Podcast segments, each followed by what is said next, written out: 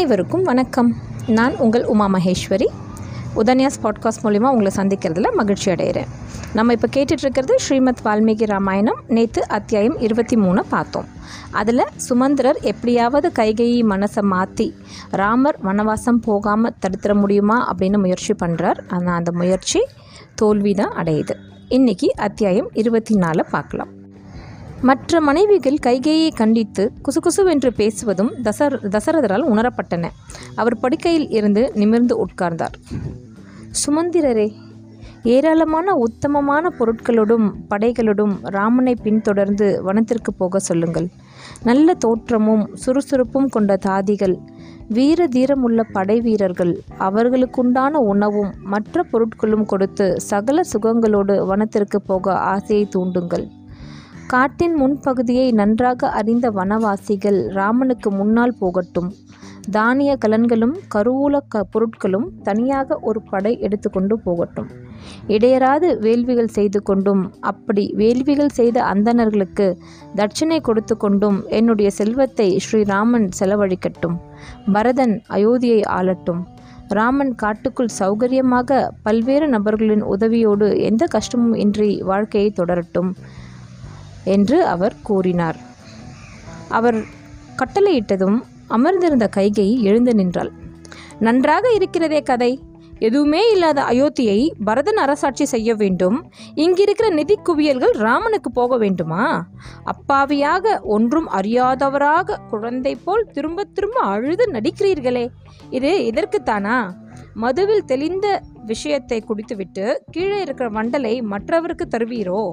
நல்ல செல்வ செழிப்பையெல்லாம் ராமனுக்கு ராமனுக்கு கொடுத்துவிட்டு எதுவுமே இல்லாத நகரத்தை பரதன் ஆட்சி செய்ய வேண்டுமா? என்று உறக்க கத்தினாள். அந்த பிள்ளை என்ன பாவம் செய்தான்? அவனை வனத்திற்கு அனுப்ப நான் என்ன பாவம் செய்தேன்? இப்படி கட்டளையை செய்ய என்று தசரதர் அரற்றினார். ஆஹா உங்களுடைய வம்சத்திலே யாருமே தங்களுடைய மகனை காட்டுக்கு அனுப்பவில்லையா? சரகன் என்றொரு மன்னன் உங்கள் பரம்பரையில் இருந்திருக்கிறான். அந்த மன்னன் மூத்த புதல்வனை அசமஞ்சனை நாடு கடத்தினான். அதே போல ராமனும் போகிறான். அவ்வளவுதானே? முன்னே நடந்தது இப்பொழுது நடக்கிறது. இதிலென பெரிய புதிய காரியம் செய்து விட்டீர்? என்று கத்தினாள். அடி பாவி எதோடு எதை ஈடு செய்கிறாய்? அசமஞ்சன் குரூரன்.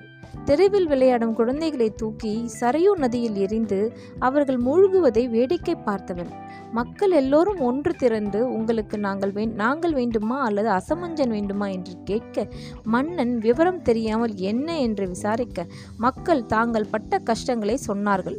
தங்கள் பிள்ளைகளில் பலர் நீரில் விழுந்து இறந்ததை சொன்னார்கள். உடனே எந்த யோசனையும் இல்லாமல் அசமஞ்சனை அவன் மனைவியோடு சரகன் நாடு கடத்தினார். இந்த பிள்ளை தன்னுடைய குலத்திற்கு தன்னுடைய தேசத்திற்கு தவறாக இருக்கிறான் என்று சொல்லி தண்டனையாக அனுப்பினார். ராமன் அப்படிப்பட்டவனா? குரூரனா? அசமஞ்சனும் ராமனும் ஒன்றா? போய் கேட்டுப்பார். வெளியே இருக்கும் குடிமக்களை கேட்டுப்பார். ராமன் என்ன குற்றம் செய்தான்? ராமனை ஏன் வேண்டாம் என்று சொல்கிறாய் என்று யாரிடமாவது கேட்டுப்பார். உனக்கு சார்பாக ஒருவரும் பேச மாட்டார்கள். யாருடைய போதனையிலோ நீ இவ்விடம் நடந்து கொண்டிருக்கிறாய். தேவர்களிடம் கூட குறை இருக்கிறது. ஆனால் ஸ்ரீ ராமச்சந்திரமூர்த்தியிடம் உன்னால் ஒரு குறையை கூட கண்டுபிடிக்க முடியாது.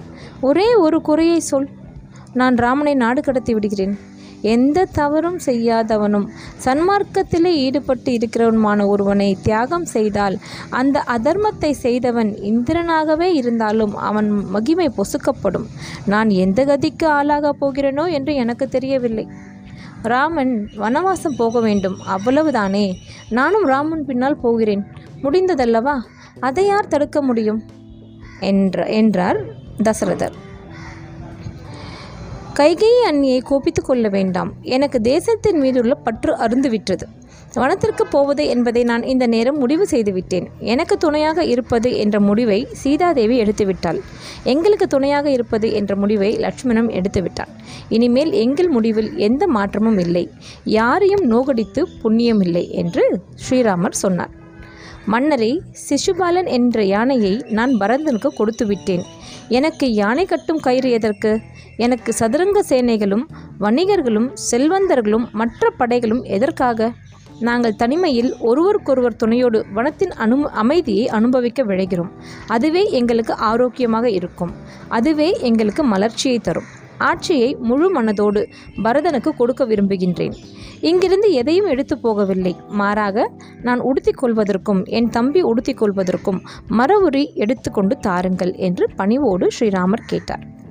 கைகையி விரைவாக போய் ராமனுடைய நகர்வை தடுக்கக்கூடாது என்ற எண்ணத்துடன் ராமன் இந்த இடத்தை விட்டு அகன்றுவிட வேண்டும் என்ற எண்ணத்துடனும் ராமருக்கும் லக்ஷ்மணனுக்கும் உண்டான மர உரியை கொண்டு வந்து கொடுத்தாள்.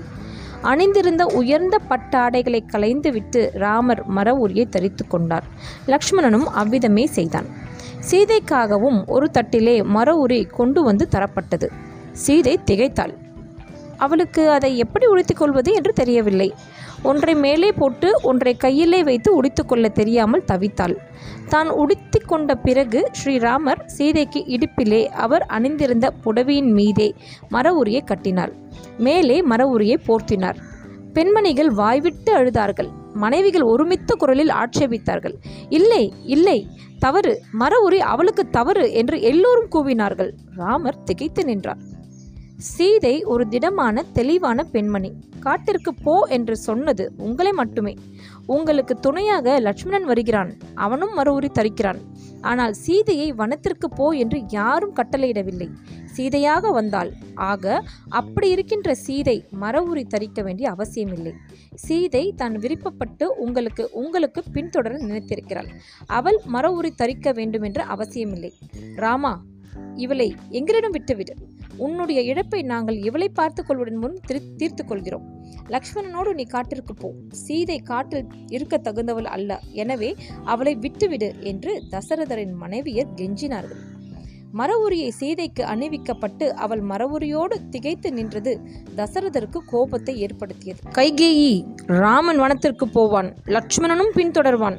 ராமனுடைய சிங்காதனத்தில் சீதை அமர்ந்திருப்பாள். அவள் அரசாட்சி நடத்துவாள். நீயும் உன் பிள்ளையும் கை கொண்டு அவளுக்கு சேவகம் செய்துதான் ஆக வேண்டும் என்று உரத்த குரலில் கத்தினார். எந்த இடத்தில் ராமன் மன்னனாக இல்லையோ அந்த இடம் நாடாகாது. ஸ்ரீராமன் வாழும் காடு கூட நாடாகிவிடும். பரதனுக்கு நலம் செய்ய வேண்டும் என்று நீ நினைக்கிறாய். ஆனால் அவனுக்கு இதில் பிடித்தமில்லை என்பது எனக்கு நன்றாக தெரியும். ராமனிடத்தில் பிரியம் வைக்காதவர் இந்த உலகத்தில் ஒருவருமே இல்லை உன்னை தவிர. அம்மா சீதே மரவரியை தூக்கி போட்டுவிட்டு உனக்கு வேண்டிய வஸ்திரங்களையும் நகைகளையும் எடுத்துக்கொண்டு போ. ஸ்ரீராமனுக்கு மட்டும்தான் வனவாசம் உனக்கு அல்ல. அதில் தெளிவாக இரு என்று சொல்ல. சீதைக்கு தன் கணவன் போல தானும் மர உரி உடித்து கொள்ள வேண்டும் என்ற ஆசை இருந்தது. அதை கழட்ட அவள் விரும்பவில்லை. ஆனால் தசரதர் விடவில்லை. புல்லால் நெய்யப்பட்ட இந்த மரவுரியை உடித்துக்கொண்டு சீதை போகக்கூடாது அவளுக்கு மரவுரி கொண்டு வந்து தருகிறாயே உனக்கு எவ்வளவு நெஞ்செழுத்தம் இருக்க வேண்டும்? எத்தனை ஆத்திரம் உன் நெஞ்சில்? அவள் மரவுரி தரிப்பதை பார்த்து கொண்டு இருக்கிறாயே நீ நிச்சயம் நரகத்திற்கு தான் போகப் போகிறாய். கத்தியதால் இருமல் வந்து நெஞ்சில் வலி ஏற்பட்டு அவர் கட்டிலிலிருந்து கீழே இறங்கி தள்ளாடி தரையில் அமர்ந்தார். இவள் கட்டிலில் கூட தான் அமரக்கூடாது என்று தோன்றியோர் போல் நடந்து கொண்டார். ஸ்ரீராமர் அவருக்கு அருகே வந்து முதுகு தடவி எதற்கு இவ்வளவு பதட்டப்படுகிறீர்கள்? நீங்கள் இவ்விதம் உரத்த கத்தி உங்கள் உடல் நலத்தை பாழாக்கி கொள்ளக்கூடாது. என் தாய் கௌசல்யை வயது முதிர்ந்தவள். அவளை நீங்கள் பேணி கா பாதுகாக்க வேண்டும். நான் இல்லாத பொழுது அவளுக்கு நீங்கள் துணையாக இருக்க வேண்டும். அவளின் வசதிகளை கவனித்துக் கொள்ள வேண்டும். கடுமையான விருந்தங்களை மேற்கொண்டிருக்கும் அவள் என்னையே நினைத்து இழைத்து விடக்கூடாது. உங்கள் பேச்சால் மனம் தேறி அமைதியான ஒரு வாழ்க்கையை சந்துஷ்டியான உடல்நிலையை கொண்டிருக்க வேண்டும். நான் வனத்திற்கு போனால் அவள் துக்கத்தால் இறந்துவிடக்கூடும் அதை நீங்கள் தான் தடுக்க வேண்டும். உங்கள் அன்பினால் தேற்ற வேண்டும். அதை நான் கைகூப்பி கேட்டுக்கொள்கிறேன் என்று சொன்னார். தந்தையின் உடல்நிலையும் பிடிவாதமும் அவரை மறுபடியும் எழுந்து நிற்க செய்ய வேண்டியும் அவருக்கு கடமைகள் இருக்கிறது என்று ஞாபகப்படுத்துகின்ற சூசகமாய் அதற்கு தன் தாயாரை காரணமாக வைத்துக்கொண்டு ஸ்ரீ ராமச்சந்திரமூர்த்தி இதமான வார்த்தைகளை சொன்னார். சுமந்திரா ஒரு நல்ல தேரை கொண்டு வா. அதில் இவர்களை ஏற்றிக்கொண்டு நாட்டினுடைய எல்லையில் கொண்டு போய் விட்டுவிட்டு வா. நல்ல சகல நற்குணங்களுடன் நிறைந்த ஒரு மனிதன் தன்னை பெற்றவர்களாலேயே நா காட்டிற்கு விரட்டப்படுகிறான் என்ற காரியம் நன்கு நிறைவேறட்டும். என் மருமகள் சீதைக்கு உண்டான ஆடைகளும் ஆபரணங்களும் அந்த தேரில் ஏற்றப்படட்டும் என்றார். தசரதருடைய மனைவிகள் தங்கள் கழுத்து நகைகளை சீதைக்கு கொடுத்தார்கள். அலங்கார பூஷிதையாக ஜொலித்தாள். தன்னுடைய மாமியாருக்கு அருகே போய் கௌசல்யின் பாதங்களில் விழுந்து வணங்கினாள். அவளை கோசலை தூக்கி நிறுத்தி மார்போடு தழுவிக்கொண்டாள். தலையை கோதினாள். இந்த தேசத்தில் வாழும் பெண்கள் கணவனால் மேன்மையாக நடத்தப்பட்டாலும் அல்லது அவனால் சிறுமை அடைந்தாலும் வருத்தப்பட மாட்டார்கள். பண்புடைய குலத்தில் பிறந்த பெண்கள் கணவன் வறுமை நிலைக்கு தள்ளப்பட்டாலும் அவனோடு பிணங்கிட மாட்டார்கள். அந்த நிலையிலும் அவனை கண்டு ஆனந்தப்பட்டார்கள். கணவனால் ஏற்பட்ட பல சுகங்களை அனுபவித்துவிட்டு துஷ்டமான பெண்கள் அந்த சுகங்கள் குறைந்தவுடன் கணவனை விலக்கி வைத்து விடுகிறார்கள். இது பாமர பெண்களுடைய இயல்பு. கெட்ட நடத்தை உடையவர்கள் காமம் கோபம் போன்ற மனவிகாரங்களுக்கு இடம் கொடுப்பவர்கள் கருமையானவர்கள் இதயமே இல்லாதவர்கள் யாரிடமும் கருணை காட்டாதவர்கள் கீழான சிந்தனையில் இருப்பவர்கள் நொடிப்பொழுதில் கணவனுடன் உறவை துண்டி துன்றித்து விடுவார்கள். சத்தியமும் சாஸ்திர நம்பிக்கையும் கொண்ட பெண்களுக்கு உயர்ந்த தர்ம காரியமாய் கணவர்தான் சிறப்பாக குறிப்பிடப்பட்டிருக்கிறது. அயோத்தியிலிருந்து ஒரு சாதாரணனாக ஸ்ரீ ராமச்சந்திரன் வெளியேற்றப்பட்டிருக்கிறான். தயவு செய்து ராமனை நீ அவமானம் செய்யக்கூடாது. அவன் எப்படி இருந்தாலும் அவனே உனக்கு தெய்வமாக கொள்ள வேண்டும். இதுவே என்னோட வேண்டுகோள் என்று குரல் தழுத்தழுக்க சொன்னாள். அன்னையே நீங்கள் எனக்கு கூறிய உபதேசத்தின்படி நடப்பேன். கணவனிடம் கணவனிடம் எப்படி நடந்து கொள்ள வேண்டும் என்று எனக்கு சிறுவயதிலேயே சொல்லியிருக்கிறார்கள். அதே வார்த்தைகளை அதே விஷயங்களை நீங்கள் நினைவுபடுத்துகிறீர்கள். நான் என்னுடைய தர்ம வழியிலிருந்து ஒரு பொழுதும் விலக மாட்டேன். தந்தி இல்லாத வீணையை வாசிக்க முடியாது சக்கரம் இல்லாத தேர் ஓடாது. அதுபோல ஒரு பெண் ஏராளமான மக்கள் செல்வத்தையும் மற்ற செல்வத்தையும் பெற்றவளாக இருந்தாலும் கணவன் கணவன் அருகே இல்லாவிட்டால் அவள் அந்த சுகத்தை அடைய மாட்டாள். அந்த பெருமை அவளுக்கு கிடைக்காது. தந்தை தாய் மகன் இவர்கள் அனைவரும் பெண்கள் சுகமாக இருப்பதற்கு ஒரு அளவுதான் உதவி செய்து இருக்க முடியும் எல்லையில்லாத சுகம் மனை மனநிறைவு சந்துஷ்டி சந்தோஷம் இவைகளை ஒரு கணவர்தான் தர முடியும். இப்படிப்பட்டவரை போஷிக்காமல் எப்படி இருப்பது? சீதை கோசலைக்கு அருகே வந்தாள். அம்மா என் தந்தையை பார்த்து கொள்ளுங்கள். உங்கள் உடல் நலத்தையும் பேணுங்கள். குறிப்பிட்ட காலம் வெகு விரைவில் முடிந்துவிடும். நான் உங்களை பார்க்க நிச்சயம் வருவேன். என் வருகையும் நீங்கள் ஆனத்தோ ஆனந்தத்தோடு பார்ப்பீர்கள் என்று உறுதிப்பட சொன்னாள். தன் தாய் மட்டுமில்லாது தசரதரின் மற்ற மனைவிகளை பார்த்து ஸ்ரீராமர் கண் கலங்கினார் கை கூப்பினார். அவர்களும் விம்மத் தொடங்கினார்கள். பெற்ற மகனை பிரிவது போன்ற பதட்டத்தை அடைந்தார்கள். அறியாமையினால் நாங்கள் மூவரும் உங்களிடம் எப்பொழுதாவது கோபமாக பேசியிருந்தாலோ அறியாமையினால் தவறு செய்திருந்தாலோ தயவு செய்து அதை மன்னித்து விடுங்கள் என்று தலைகுனிந்து வணக்கம் தெரிவித்தார். தசரதரின் மனைவிகள் சோகம் தாங்காமல் வாய்விட்டு கதறினார்கள். அந்த பெரும் கூச்சல் காற்று திசையை மாற்றுவது போல அதற்குண்டான ஒளி எழுப்பி பறந்து கிளம்புவது போல ஒரு சப்தத்தை எழுப்பி எழுப்பியது. ஸ்ரீராமரும் லக்ஷ்மணரும் சீதையோடு தசரதரை விழுந்து வணங்கி பாதங்களை தொட்டு கண்ணில் ஒற்றிக்கொண்டு அவர் அமர்ந்திருந்த இடத்தை சுற்றி வலம் வந்தார்கள். லக்ஷ்மணன் சுமித்ரையின் பாதங்களில் விழுந்து வணங்கினான். லக்ஷ்மணனை முகர்ந்து அமைதியாக சுமித்ரை முத்தம் கொடுத்தாள். லக்ஷ்மணா நீ வனவாசத்திற்கென்றே படைக்கப்பட்டிருக்கிறாய். ராமனோடு போகின்ற நீ எந்த நேரத்திலும் கவனக்குறைவாக இருந்து விடாதே. தர்மத்திலிருந்து சற்றும் பிசகி விடாதே. மாசற்றவனே ராமன்தான் உனக்கு கதி. மூத்த சகோதரனுக்கு அடங்கி நடப்பதுதான் உலகத்தில் தம்பிமார்களின் தம்பிமார்களுக்கு சான்றோர்கள் கொடுத்த விதி. ராமனை தசரதராக எண்ணிக்கொள் சீதையை நானாக உன் தாயாக எண்ணிக்கொள் ஆரண்யத்தை அயோத்தியாக எண்ணிக்கொள் சௌக்கியமாக போய் வா என்று கலங்காமல் விடை கொடுத்தாள். சுமந்திரர் தேரை அருகே கொண்டு வந்தார். ராமலட்சுமணர்கள் ஏறிக்கொள்ளும்படி கைகூப்பி வேண்டிக் கொண்டார். ராமலட்சுமணர்கள் ஏறியதும் சீதை தேரில் கால் வைத்து ஏறினாள்.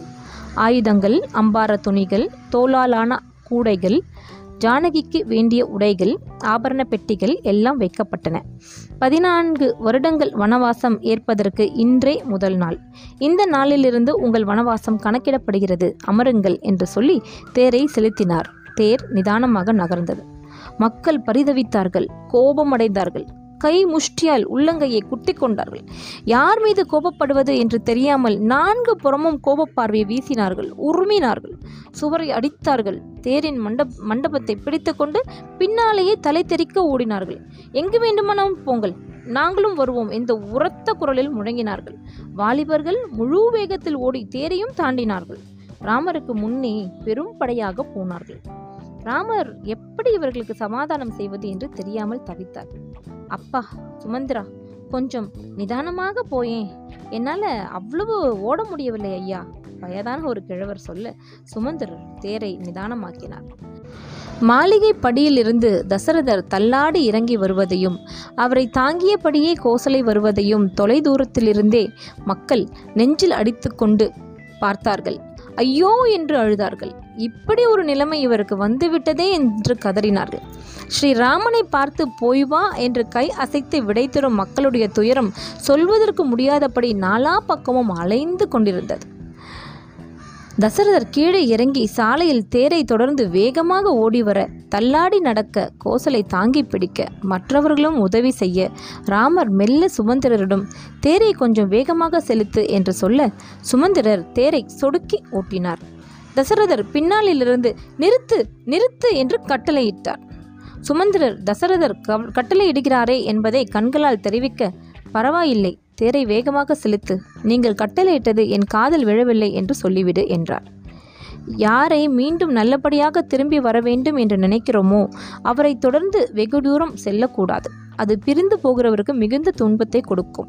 அவர்களை மனவேதனையோடு அனுப்பக்கூடாது என்று மந்திரிகள் சொல்ல தள்ளாடியபடியே நடந்து வந்த தசரதர் நின்றார். திரும்பினார். மனைவின் மீது சாய்ந்து கொண்டார். தாதிகளும் வேலைக்காரர்களும் அவரை மெல்ல அணைத்தபடி படியேற்றி அரண்மனைக்குள் அழைத்து போனார்கள். ஜனங்களுக்கு என்ன செய்வதென்றே தெரியவில்லை. உட்கார்ந்து சில பேர் அழுதார்கள். சுவரில் சில பேர் முட்டிக் கொண்டார்கள்.